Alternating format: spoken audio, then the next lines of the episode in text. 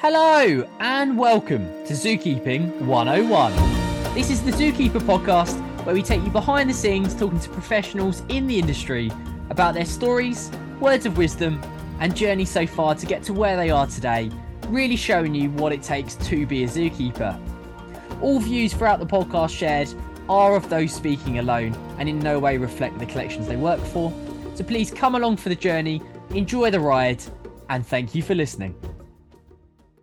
Hello and welcome to Zookeeping 101. My name's James Dennis, I'm your presenter, and today we're talking all about taxonomic groups within the industry. And who better to talk to than James Ellis? Welcome, James, to the show. Hello, how are you? Yeah, doing really well, thank you. Now, if you want to introduce to all the lovely listeners exactly who you are, where you come from, and what title you hold. Yeah, I'm James. Uh, I'm one of the senior keeper team at Wildwood Devon. So, if anyone doesn't know about Wildwood, it's primarily native, ex native species, just lots and lots of conservation work. Love working in Devon, it's a beautiful place, beautiful part of the world so the collection's quite small, primarily mammals. I'm a bird person overall. That's my thing. We're starting to build that up. We've just got a, a pair of chough, which will hopefully their progeny will go for reintroduction, and I'm hopefully uh, due to head down to Kent uh, about May time to help with their hand rearing for big reintroduction program of trusts down in Kent, uh, which is very very exciting. Absolutely. Now that's where you are right now, but I, along with the listeners, are very eager to know about your journey, about those life moments, those stepping stones throughout your career so far to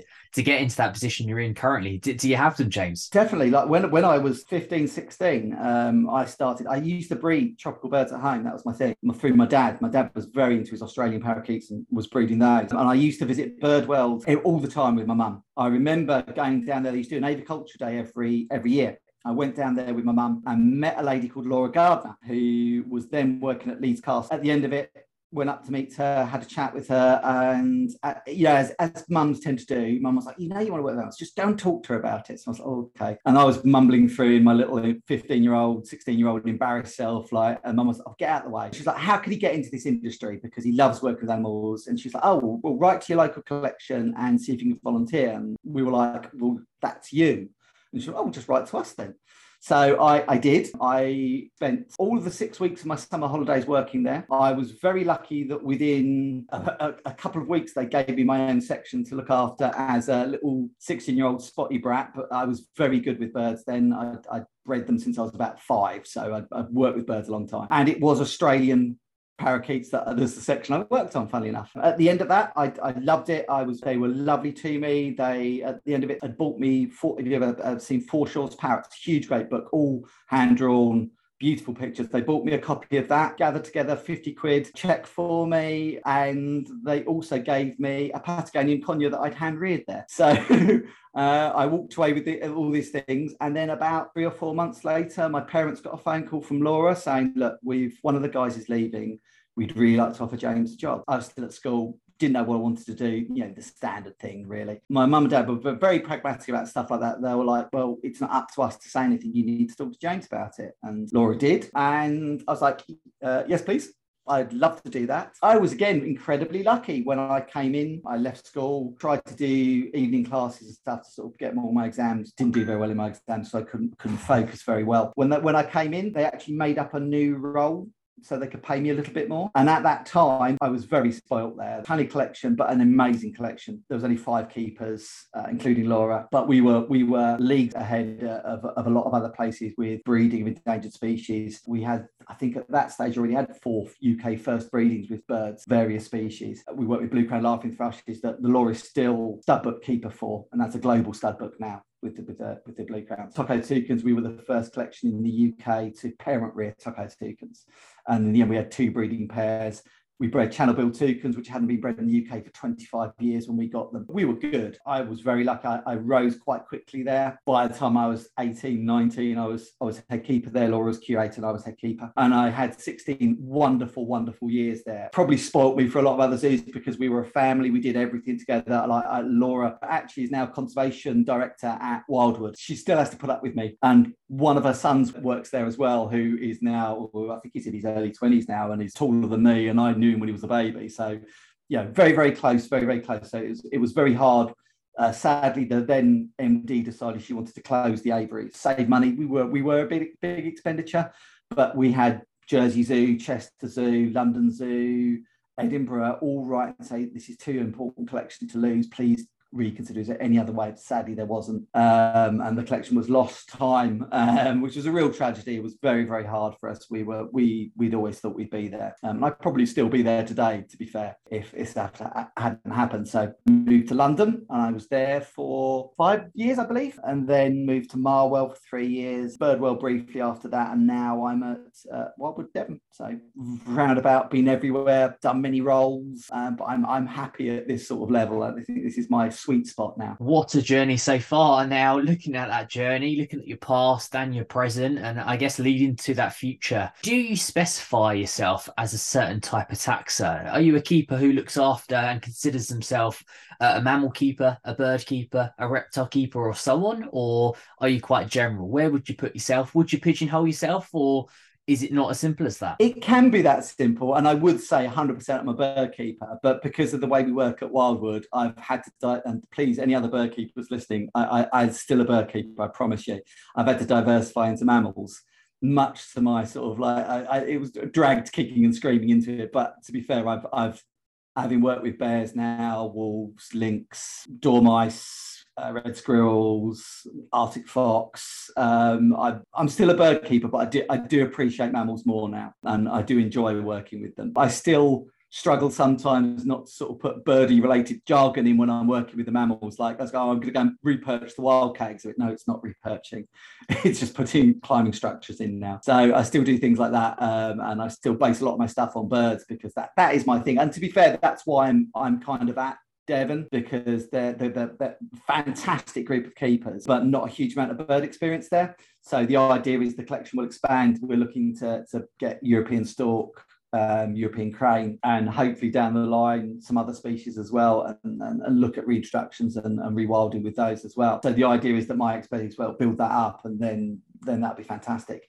I do miss my tropical birds a bit. You know, I've worked with everything from hummingbirds all the way up to harpy eagles, so I miss my I do miss my tropical but it's very nice to be so actively involved in in conservation now which is i think where some of the zoos are sort of through no fault of their own are flagging a bit and i think there's so much good in situ stuff to be done in this country that zoos can get involved in i think it's it's a difficult area to sort of shy away from now almost because there's so much going on but yeah pretty much a bird keeper. They're my thing. I, I know birds very, very well. I tend to be able to pick out ways and means to get birds to do what I require them to do with fairly little effort. So yeah, I do I do love my bird. Absolutely, and I, I guess leading to that, then with your experience, is it better for someone? who's going through their career to to go in with a fresh mind and an open mind allowing that species to find them or should they go in with that passion and that focus on one species and that drive to just simply get what they want from the off? I think it's a bit of column A, a bit of column B. I think there's times where you can use your passion for a species to get you a job because if you're really passionate about a group of animals, you, it will come through in your interviews and stuff. So I think that's very easy. And I think if you can strike that balance of professionalism with passion, you're, you're there. However, if you're really undecided, there's nothing wrong with taking your time and, and, work, doing some volunteer work and spending time and working with one. Maybe this isn't for me, because at the end of the day, if you're not passionate about what you work with, you're doing them the animals you work with no favors, because it's sometimes hard to bring the focus you need to understand their different biological needs and how they move, how they behave, etc., etc. If you're not passionate about them, if you've already got that passion, yeah, go for it. If you're not sure, then take it slow and just maybe move around to a couple of different groups and see where that passion might come from. Because something sometimes you'll just work with something and suddenly go, oh god, I love this animal. This is these are amazing. Yeah, this is where I'm at. I didn't think I'd be interested ever in working with large carnivores like ever. It's not for me, not that thing. And then I met the bears at Wildwood, like they're the best thing ever. They're lovely, like they're so much fun to work with, and they're, they're such characters. Never write off other taxons because they take you by surprise. But you know, I think it's one of those things that you, you just got to play it by ear a little bit. Yeah, I totally agree. And with every taxonomic group comes a whole new husbandry, a whole new learning, and a whole new adapting to those specific species under that taxonomic group. Now, from your experience with those birds that you've worked with, along with those other array of species, with enrichment, obviously enrichment changes on the species, on the taxa. Have you come up with any quirky ideas over the years? Have you come up with anything which specifically suits to the ground that certain species? Over to you, James. The world's your oyster. Give us some quirky and amazing ideas. Birds are nice and easy because a lot of their enrichment stuff is based on on feeding and, and food. So we did a lot of the castle. We did lots of like refurbing. We were very lucky. It was 500 acres where they shed trees and stuff. So they would do lots of cutting back, especially willow, which is really good for birds. We were very lucky that they would just dump trailer loads outside. So what we would do, we'd shut the macaws all inside, and we would literally fill the, the uh, we take the fronts of all the aviaries, and we would fill them with willow. Like you couldn't see anything else. And then we'd just take the pop poles out, let them out, and they, oh my God, it was so much fun. They'd be hanging off the, the long fronds of willow, swinging around it, chewing it, destroying it, and they loved it. You know, something as basic as that to when I was at Marwell, we, we wanted to shy away from the standard feeding of birds, which is, you know, lots of finely chopped stuff in bowls everywhere because birds don't feed like that, obviously. So we were lucky in there. We had mango trees, papaya trees all growing, banana trees all growing, fruited um, and did really well. So we decided we would not chop any fruit and veg for the birds, nothing. So the, the T16s, the, the pelleted foods will be in the back of house um, in a few places. So even we started with we had Java sparrows. Now we didn't give them any foreign finch anymore. We started um, hanging millet sprays out in the aviaries. So everything was natural. We would steam veg and stick up in the trees, and we were concerned with a few species like the fruit doves, where they manage it. And then you'd watch them take whole giant grape out of the bunch of grapes we put at the tops of the trees. We put we we wedge huge long bamboo sticks and put the put the fruit right up in the canopy, so the birds could all forage naturally, and they would. And what you would find is the starlings and the turaco and the fruit doves would would forage on the papaya tree, knock papaya down. The roulroul partridge would all come and eat all the papaya that's dropped. So at, at proper natural behaviours that you would be finding in the wild. And although that's not really enrichment per se, it's actually natural behaviors that we encouraged, and the foraging levels went up on all of our birds ridiculously high. We struggled in several aviaries where they just refused to eat whole food, they just didn't understand it. The more temperate species, ironically, were the ones that, that struggled more. The tropical stuff was really good, um, and they, they, they went hell for leather for it and, and it worked so well and it, it, had the added bonus of about halving keeper time as well because we weren't all we'd have to do is steam a couple of swede or a couple of parsnips or a couple of carrots, put them up in a tree. That was their feed. And we varied it. We would we change it so we had a, a, very so they were getting a variety still. There'd be one day where it'd be two steamed veg, one fruit item. And then when the papaya trees and the mango trees, and the banana trees were, were fruiting, we'd go, well, we're not going to give them any fruit in this period.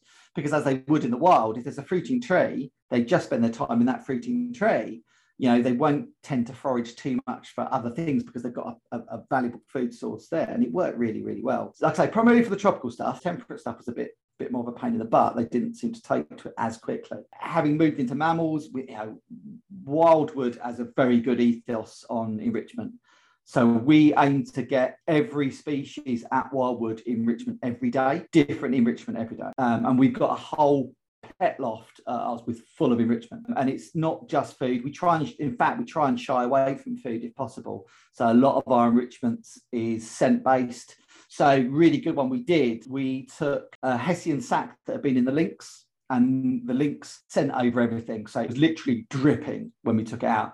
And we did a scent trail in the bears and then cut up the hessian bat and put it in various locations and then let the bears out. And the bears are very, very um, scent orientated. Um, and they were just on it, like Mish the male was on it, rolling on it. Lucy, uh, bless her, she ran out, uh, was like, oh my God, there's something here, I don't like it, ran around, panicked, ran back inside and hid for half the day. So we're like, maybe we won't do this one as, as often, but it was still really good behaviors. Um, and then she kept coming out. Mish, he was looking, he was sniffing. We put them up trees. He was climbing up trees to drag it down. You know, so we we we, we do as much as we can. Um, we do a lot of burying food for the bears as well. And otters are quite hard to, they're not that interested in anything other than if it's food orientated. So we do lots of food orientated enrichment with, with the otters. We do loads. So it's really good. And, you know, having come from many collections that, that enrichment isn't always top of the agenda, it's a bit of an eye opener to come to a collection where you're actually actively encouraged to think of a huge variety of enrichment. Like I say, we try. That doesn't mean everybody gets enrichment every day, but we always try and, and, and do do enrichment, especially for the the, the the, the animals that struggle a little bit more sometimes in captivity, like you know cats and and and the more intelligent bears, especially um, because they can stare at it very, very quickly. Yeah, so we, we really sort of push it um, and we try and push it really hard as well. And and it's really good because the keepers at Wildwood are actively and the volunteers as well. To be fair, the volunteers are actively encouraged to come up with enrichment ideas, set it all up for us, and then we we um, we'll go through it um, and if it's safe and if we think it's applicable, then then we'll use it. If not, we'll sort of encourage them in the right path. Just listening to you there, what I absolutely love and adore about enrichment with our animals is it always starts off being for the animal, and in the end, it's part for the animal and part for the keeper. Absolutely incredible. Yeah, there's a lot of that as well. Like, got this really good idea, and like you'll see something, uh, and it's really funny how quite you'll see human things. So uh, when I was at London, we had uh, real problems with gulls, as you do in the penguin pool, game, coming down, taking the, all that sort of stuff. And I found online big silver balls that floated on the top with eyes on that were supposed to scare the seagulls um, and herons and stuff like that. Put them out on the on the water. Seagulls and herons didn't care, but the penguins loved them. They played with them constantly, and I, we I got an enrichment award for that, even though it was nothing to do with that. It was just it was this huge added bonus of like, oh yeah, they love it. So it, anything that reflects. So they what they were doing, the, the, penguins would quite often get the reflection of the light uh, down in the bottom of the pool, moving about. So they'd be diving down to look at the look at the reflection, which again would be similar to what they were doing. They'd be seeing the reflection of scales of fish. Um, that's why quite often penguins will follow light sources around because they've got that sort of that sort of target lock on it. Um, and they loved it. Yeah, it was really good fun, and it actually became huge enrichment for them at the end of the day, and it worked really well. So it was like, okay, well, it didn't work for that, it's working for that. So yeah, yes, worked really well. Yeah, I love it. Now, enrichment's one thing, enclosure design is a whole nother. We can make our enclosures so good that enrichment is inbuilt and a daily occurrence within that enclosure design. And I guess each taxonomic group has its own challenges, its own triumphs. What have you learned along the way, James, with regards to your own taxa and enclosure design, whether it be anything for training, for husbandry, for welfare, whatever it may be. Is there anything quirky or simply needed for your taxa? It's very difficult with birds because obviously they inhabit every single niche and area. But it's it's encouraging people to look at uh, exhibit design with what you need to know what species are going in there first. So if it's a generic aviary, you're, you're can be in a little bit of trouble, but you can do broad things like make sure it's got adequate areas to put perching uh, away from water sources so they're not going to poo in it good shelter that you can you can turn around. Bird bird exhibits tend to be very sort of practically built in that, um, but a, a, really good one that I was very lucky to be involved with doing. Um, although I didn't feel lucky at the time, was when Land of the Lions opened in London. There was an old aviary in there. We all the way through Land of the Lions being built, we were going, are you what we doing with this Avery? And they're like, no, nothing, nothing's going in there, nothing's happening there. And we're like, okay are you sure nothing's happened? Because it was full of reeds. It was like six weeks before Land of the Lions opened. I got called in by a couple of my managers going, Yeah, we want to turn it into a vulture Avery. You've got five weeks, no budget, uh, and it's a royal opening as well. Right. And this was this was a delightful project given to me, and it was terrifying. So we spent two weeks stripping it I drew up a rough design about what I wanted it to do. The idea eventually was going to become a mixed exhibit with vultures, uh, griffon vultures, um, monal pheasants, uh, Derbyan parrots, and occipital blue pies or, or red bill blue pies. And it, so it'd be really nice it, Asiatic mixed ex- exhibit, even though, okay, technically griffon vultures were, were the African so it was like, okay, but we'll, we'll gloss over that a little bit. The idea were we will later on we get white back vultures in there as well. That was the plan, I believe. So we're like, okay, we'll do that. So it was kind of it was an old wader We said a, a, a leaking pool in it. So we turned that into a dry riverbed that, that went into a pond. So could the water would gum up into it. So it we, we stripped everything out. Two weekends before, we moved 22 tons of substrate between 12 keepers in uh, to get it done, including huge rocks we were manhandling in, in one at a time in a wheelbarrow because that's all we could do. The best thing about it was we, we never got the, the griffon vultures to realistically do it. They, they laid eggs, but they, they'd never been fertile. And I was convinced it was because where the old age was, they, the, the male couldn't mate the female properly, could only mate side by side, which is very effective. So I designed the shed in there uh, which was going to be for blue peafowl. Well, it was supposed to be green, but ended up being blue, which I was very unhappy about. To have a, a, a sunken roof that I could put sand in that, that would encourage the vultures to be able to breed. And we did it. We we moved the vultures in, not ideally, but we moved the vultures in the day of the opening. Uh, but they were really good. They all three of them settled in them. One of them, she was a new bird and hadn't met the other two, but they were very, very good. The blue peafowl were fine. We was, it was a bit of a hit and miss to see if it, we, we were a bit concerned, but everyone got on well. It opened, and to be fair, a lot of people said it was the best thing, the whole thing. So I was really happy. The icing on the cake was that that within that year, the griffons went down. Uh, they had an egg. They sat full term didn't break the egg, which is another historic uh, uh, thing they did historically. It didn't hatch, but we took we, when it was overdue, we took the egg and it was fertile. It, unfortunately, the chick was malpositioned; it died on hatch. But that was the furthest they'd ever got. It was the aviary design that got them to that place. So that's one of the key things: is looking at what you do, what you want these animals to achieve in there, and looking at their their natural habitat, their natural biology, and going, well, how can we tweak this to to here to make this aviary encourage these animals to do that. Um, I think that's a real key thing. And there's a bit roundabout way to say it, but it's just like, okay, I know there's an issue here. I can do this. This should work. And quite often they'll go, oh, you've done this for us. Brilliant. This is what we do. And they did exactly what we thought they would do. Um, and it worked fantastically well. Um, but it's knowing your animals as well. It's knowing knowing the individuals you work with as well. So if you're building a new exhibit for existing animals, you know where they like to spend their time normally. You know where what what they tend to how they tend to behave during the day what they do at the end of the day. So you can design it okay okay we know they're normally quiet at this time of the day and hide up but they like uh, little bamboo areas. So what we'll do is we'll do a bamboo area near at the front where visitors should still be able to see them but they'll like to hide up in that. Yeah things like that. It's quite i know obviously if they've got specific breeding requirements you can build that into a new exhibit as well. So you can do things so for Toco toucans for example they like about two weeks of really hot weather. And in that, if you pretty much give them a, a little spray bath in that, you can almost guarantee you can get them to go down to breed after that period if you know your animals. So we used to get, we look at the weather forecast. Yeah, we've got two weeks of hot weather, and they tell you because we'd be carrying the hose around. And they start calling. so you're okay. They want us to hose them, and then you'd hose them, and then we'd also at that stage cover the front of the box with cork, put a little split in it, and they'd excavate the box. So you knew you could new catalyst to get your animals to work. So in a newer Toco aviary, for example, I'd go, well, I, what I know I need to do is put inbuilt fountain systems or you know sprinkler systems, so I can just plug it in, turn a hose on, and I can get them to do what I want them to do, and they'll have that encouragement. And it's sometimes a bit easier than lugging a hose reel around and giving them a little misting.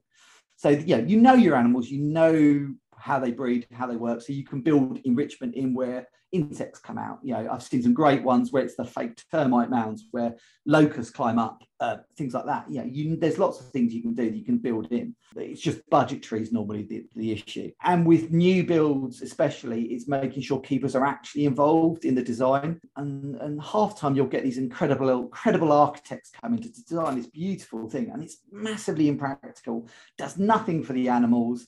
It's just aesthetics for visitors. And you think, oh, it's really, whereas a keeper does it, we'll take into consideration what visitors see, but the primary basis of what we want is for those animals to exhibit natural behaviors in a non stress environment where they have access to get away from people, line of sight blocking, those sort of things, you know, and that's not a consideration generally of architects. Now, there are some good zoo-based ones now which are coming on soon, which actually are taking those sort of things into consideration. We worked with a really good one in uh, Marwell when we were designing the wetlands areas, the new wetlands build that was that was at that time happened until COVID hit us. But the nice thing was I got to sit down with my then senior and completely design the inside to, to do what, what it was going to be revolutionary for, for flamingos the idea was it was going to be a tidal bit in the in the house, so the water would and the water would be warm as well. So they, they should, in theory, never have foot problems ever again because of how we were going to be managing.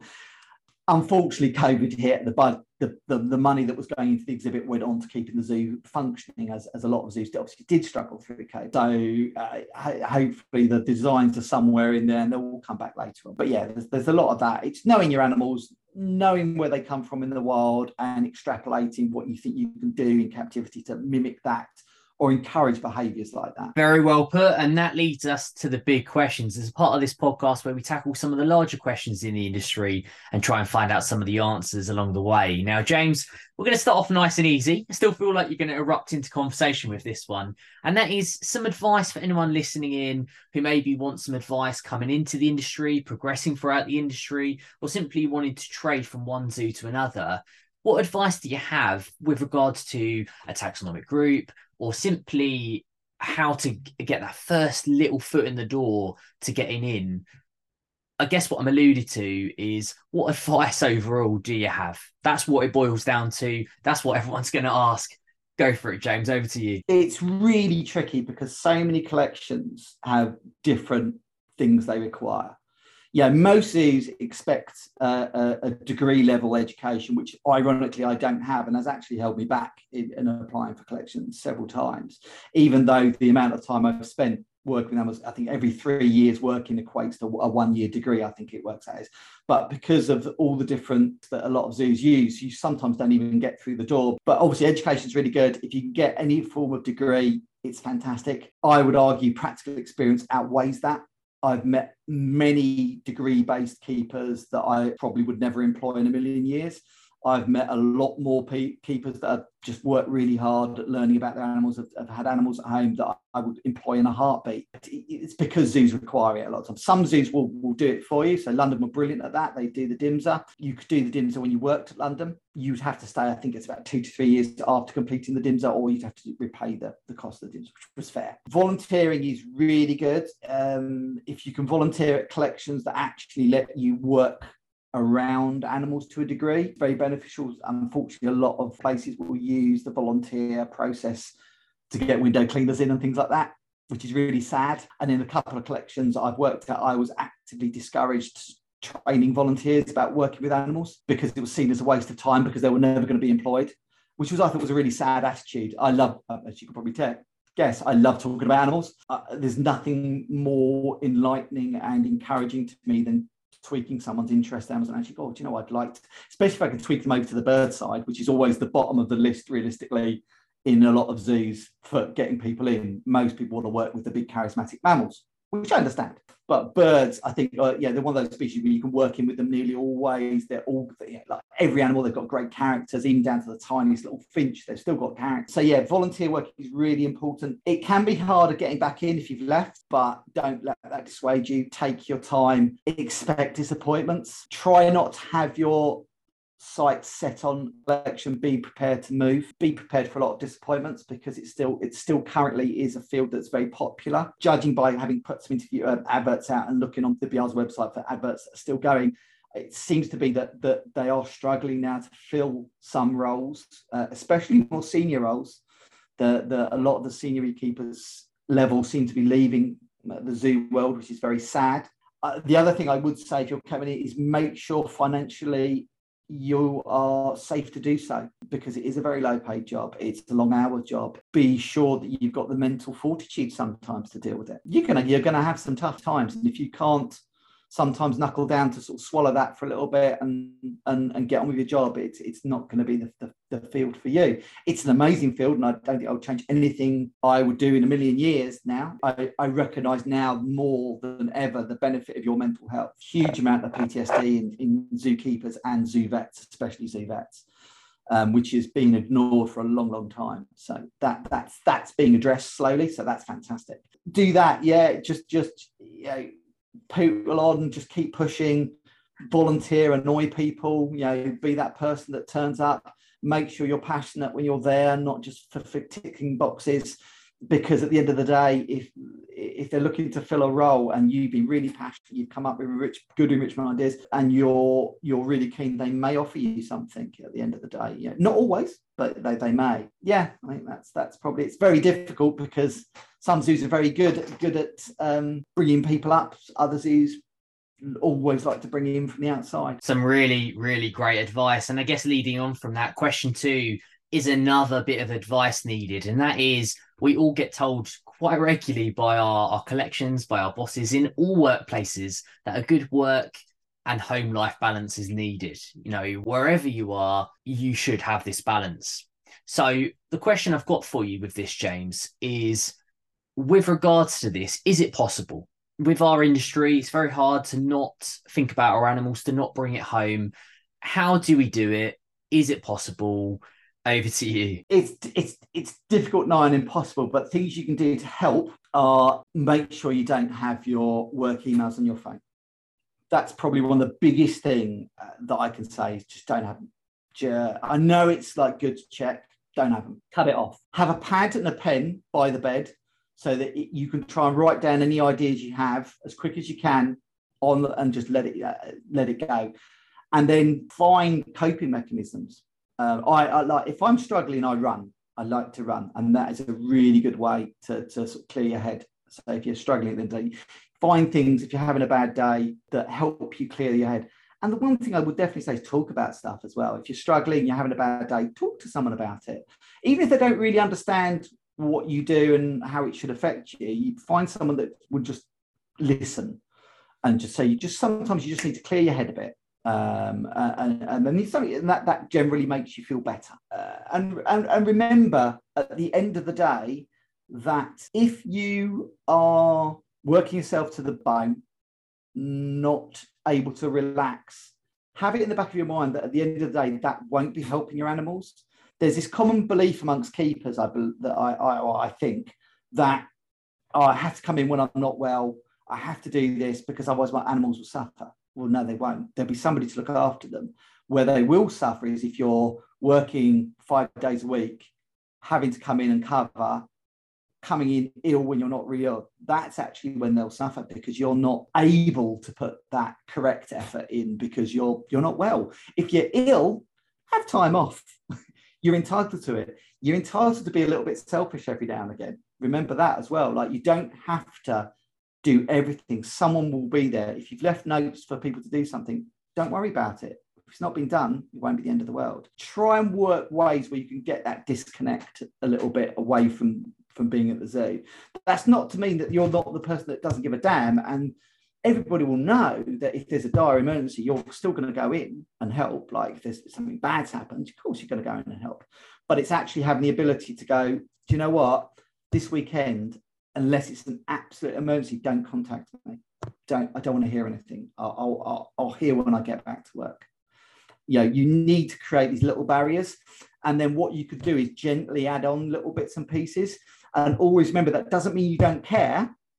That means you care about yourself a bit. Once again, some really, really great advice. And that's number two totally finished off. You've achieved that, and you move on to the final question of these big questions. And that leads us to you know the UK we have such an abundance of zoos we have some of the largest quantity of zoos in such a small place of anywhere in the globe but we are so diverse you know whether it be a diversity or a specialization within species or simply what we identify as whether it be a farm park a zoo a safari park a wildlife park you name it we are quite diverse and we all slightly educate even though we have the same standards to a certain degree in different ways.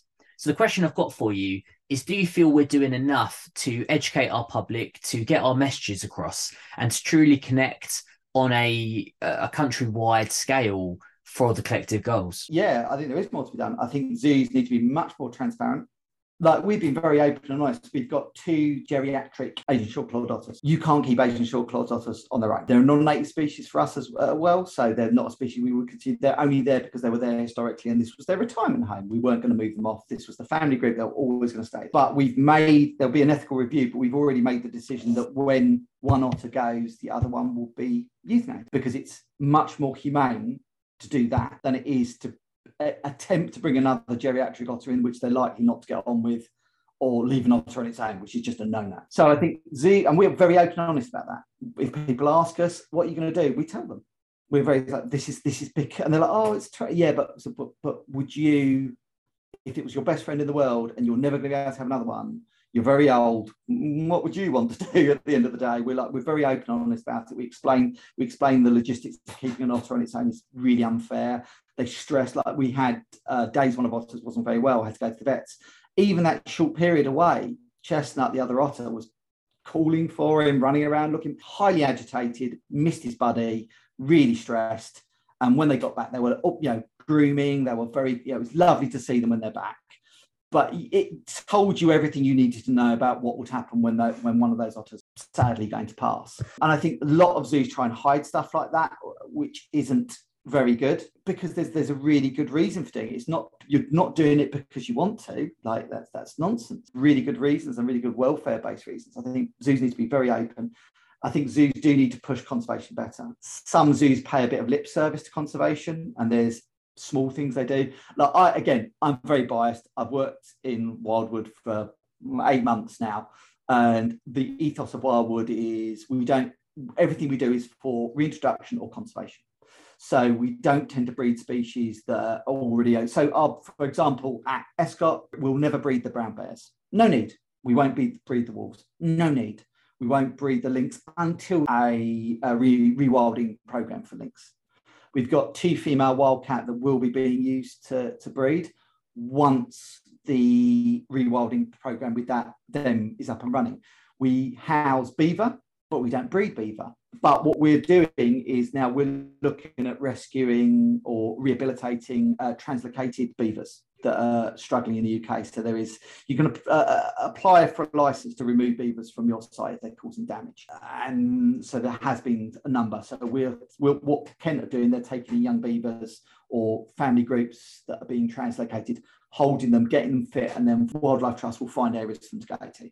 So eventually, that the same thing will happen at Escot. So there's things zoos can easily do that add to conservation, add to education. And it is about educating, educating people about why animals are becoming endangered, uh, what the, the, exotic pet trade does, what zoos can do and have done, talk about the highly successful reintroduction programs that zoos have been part of. Um, and, and how it's not as straightforward as, oh, I've bred load of animals, we're just going to put them back in the wild. You know, there's a lot of work that goes on to it you know push push that side a, a lot more. Talk to engage with visitors about about their their issues with this because you hear visitors are very good at talking loudly when keepers are around about why why there's a problem with that zoo the biggest thing we have is oh we can't see the animals. We went to this collection and all the animals were out all the time. And you're like yeah that isn't a good thing that's not a good thing because the where th- those animals are, they got nowhere to get away from the visitors. Now, what the best collections are the ones that, that have that happy medium of the animals can get away, but there's maybe distance access so you can see them from a long way. And explains to people why that's a good thing. Uh, the biggest thing we have is with our bears. they they've got access to probably about half acre, maybe less than that, holding area, and then the main huge exhibit, woodland. And they got the house and they can be anywhere. Now, in the summer, when it got to 40 degrees, they stopped coming out during the day. They were coming out at night and explain to people that, that actually that's what they want to do. We're not going to change that for you. I'm really sorry, but it's because it's the best interest of the animal. And, and gradually working because people, you know, you, you know what visitors are like. They don't see an animal that's your fault. Um, and actually, when you can explain to them, actually, but this is why, this is what they're doing, this is how they. Like we've got bears in torpor at the moment, um, and they're like, "Oh, can we not see them?" Like, no, no, you can't. That, that because they'll be disturbed by you. Oh, okay, and then you explain why. And right, okay, that makes sense. Thank you. Uh, and it's just when you're walking past visitors and you hear a snidey comment, don't just keep walking. As frustrating as it is, stop politely, go uh, uh address it. You know, um, ask if there's a problem engage with them and try and swing them to your way of thinking. There's always going to be people that that will never come to you, come around to your way of thinking. It's the same thing with the the anti-zoo and the, and the zoo fraternity. You know, the the anti-zoos will never listen to the good things that zoos do. Never. And the zoos quite often refuse to engage with the anti-zoo because they don't want to be drawn out in these protracted arguments. And I get that. But the issue then becomes is the amount of people ignorant of ignorant about animal behavior that listen to these people. And where we where realistically we've both got the same things in mind and the same goals. We want our animals to be healthy and, and, and happy. They want our animals to be healthy and happy and in the wild. There is a there is a connection there that, that should be utilized and discussed in a in a in a mature way it's just how we do that is has never been discovered yet. And it's it's, it's really frustrating because you, it's quite sad when you see animal rights constantly attacking zoos and zoos not defending themselves. I find that very frustrating because we need to start actually arguing, and, but with with valid points, not going, oh, we do this. You know, we need to go, well, this is actually how it works, and this is why we do this, and this is the this is the welfare basis of, of what happens if we don't do this. And just like that, there we go. The big questions are totally out of the way. You've absolutely smashed that. And thank you very much for sharing your honest opinions for it. It's really, really great words. Now, we now lead on to final part of this podcast episode. It's the quick fire round. As our listeners will know by now, this will either fly by or erupt into conversation. So let's give it a go and see how we get on, James. Now, number one is what is your favourite animal? I got two, I reckon. One is my vulture at London, Phil, uh, my Griffon vulture, because she was hysterical and she used to be, she was hand reared and she would just follow you around um, and you quite often find her put her head in your pocket. She's such a weirdo. And probably as a species, blue crown laughing thrush, because they were a species that pretty much extinct in the wild. They're down to about 200 individuals, and it was a bird that that wasn't really known very well through the zoo world. There was Leeds Castle, uh, Chester, and Jersey really working with them um, a long time ago, um, and it's probably one of my proudest things that we were a collection that really, really, really, really pushed it as a species to work with. And so now that, that, literally nearly every collection probably has a pair of blue crown laughing thrush and captive speaker, they're doing very well. The, the numbers of the wildest, uh, I think, are still fairly level, but are, I would like to say, increasing slightly. And that, yeah, we we help fund research on them in the wild and all sorts of stuff like that. So that yeah, there are a, a species very close to my heart. Two very, very good answers. Now, the second one then is what is your top tip for mental health and well-being? Make sure you have time away from work. It, it, like I say, don't have your emails on your phone. Give yourself genuine time to get some clarity. Uh, uh, and find something. Eat, eat well, eat well, exercise. You know, have something that, that enables you to blow off steam because um, there's always going to be fr- those frustrating days. And you know, for me, to be able to go for a, a nice long run clears your head massively. Uh, uh you know, and and talk about stuff. Some really really great words. Now the next one then is what is your favorite and the best part of the industry? Oh, keeping working with animals and working with really cool people. The higher you get, the less cool people you seem to work with because no one likes the managers. we're not we're not the fun guys the keeping side is the best. And and as keeping has progressed, it's become um, much more of a combined thing. Like you are, you're almost like a psychiatrist for your animals sometimes as well. So you've got that whole thing. You, you know, you're the people that sort of work out what's going, that try to work out what's going on in their heads and make their lives better and happier and stop the negatives and increase the positives. So, you know, when you get that sort of stuff right, share it. Make sure you let people know. When it goes wrong, share it. Like when stuff goes badly, share it. But yeah, it's, it's working with those keepers and the animals that it doesn't get better than that. You are like little families. Like for sure. Now, the next one could take you absolutely anywhere in this world, and that is globally. What zoo would you like to visit and why? Uh, Jurong Bird Park because it's amazing. Totally rebuilt it like multi-million. It's like oh, it's, it's the most incredible place. I, I, desperately want to go and visit there. That's on my list. Uh, Auckland Zoo, really want to go there. I, I, worked, I bullied San Diego Zoo into taking me uh, on work experience for three weeks. On the plus side, I bred their blue crown laughing thrushes while I was there and they hadn't bred them for 17 years. So yeah, they, they, were. I've, I've made very good friends through that, um, and I, it's an amazing collection to work at as well. If you if you ever get the chance to go to San Diego, oh, it's, it's spot on. The Wild Animal Park is incredible as well. Yeah, so they're probably my top three. Some very iconic zoos there, and uh, yeah, definitely a few on my list as well. So no, some great, great choices. Now, the next one up then is what would you say is the one trait inside yourself, one attribute which has allowed you to push on and become the person and get into the position you're in today? perseverance, I think. I like it. It's short and sweet, but I think that really sums up our industry in this whole conversation. Perseverance, determination, and dedication is what it's all about. So no, a very a very good and a word which I think is is definitely worth mentioning. Now, the next one up then is if you weren't a zookeeper, what would you be? What role in this world would you be playing if you weren't in the zookeeping role? I can't answer this. I have no idea. Good luck to you. It probably would be something in conservation. It would still have to be something with animals. So I, I would, my other thing I, I would, again, one of the reasons why I came to Wildwood, um, as I'm become more and more interested in conservation, um, mainly since I went to Mauritius. Um, I've always been interested in it, but it's been never seemed achievable. Um, and when I did that, and I could see like where, and you, as, as an outsider, you can see where the issues are in, in these small countries about where the problems are, what needs to be done, and it, you know that's that's the straightforward bit. It's how you fix them. It's the hard bit. But I've seen I've seen a lot of mistakes made in conservation purely through the fact that, that they don't engage with with people, which again is transferable skills. Zookeepers are very good at engaging with people. So I, I, it would be something to do with conservation, probably birds, probably hopefully somewhere broad like Hawaii or somewhere would be nice. Absolutely. Okay. Second to last question for you, James, and that is in this industry, who would you say is your idol? Uh, well, I again, uh, many people, it would be Laura Gardner currently and Mark Habban um, who I've worked with for many years. Laura, from when I was a spotty nosed brat, she's literally my second mum. I, have grown up with her, and yeah, we, we, we've worked together through thick and thin in several different collections.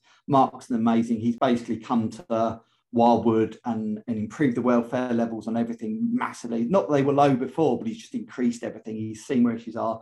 He's very good at engaging with the keepers and making sure things are, are going the right way. And two people I, I desperately miss uh, a man called John Ellis, no relation, who was curator of birds at London Zoo. Um, and I'd known him for since I worked at Leeds Castle. He used to be at Chessington for a long time, taken far too soon. And another amazing person from the International Zoo Vet Group, a vet called John Lewis. Again, an incredible vet. I've again worked with him since I was 16, 17 for many, many years. I luckily got to see him before he passed. But two people I desperately miss from the industry, and I think the, the, the industry will desperately miss them as well. Some very kind and loving words there. I think you speak on behalf of many of the listeners um, towards those people. Um, yes, some some very very kind moments there um, now we're on that last question of the podcast episode and i want you james to sum up this whole industry the whole zoo place that we work in in only three words? Fantastic, terrifying, and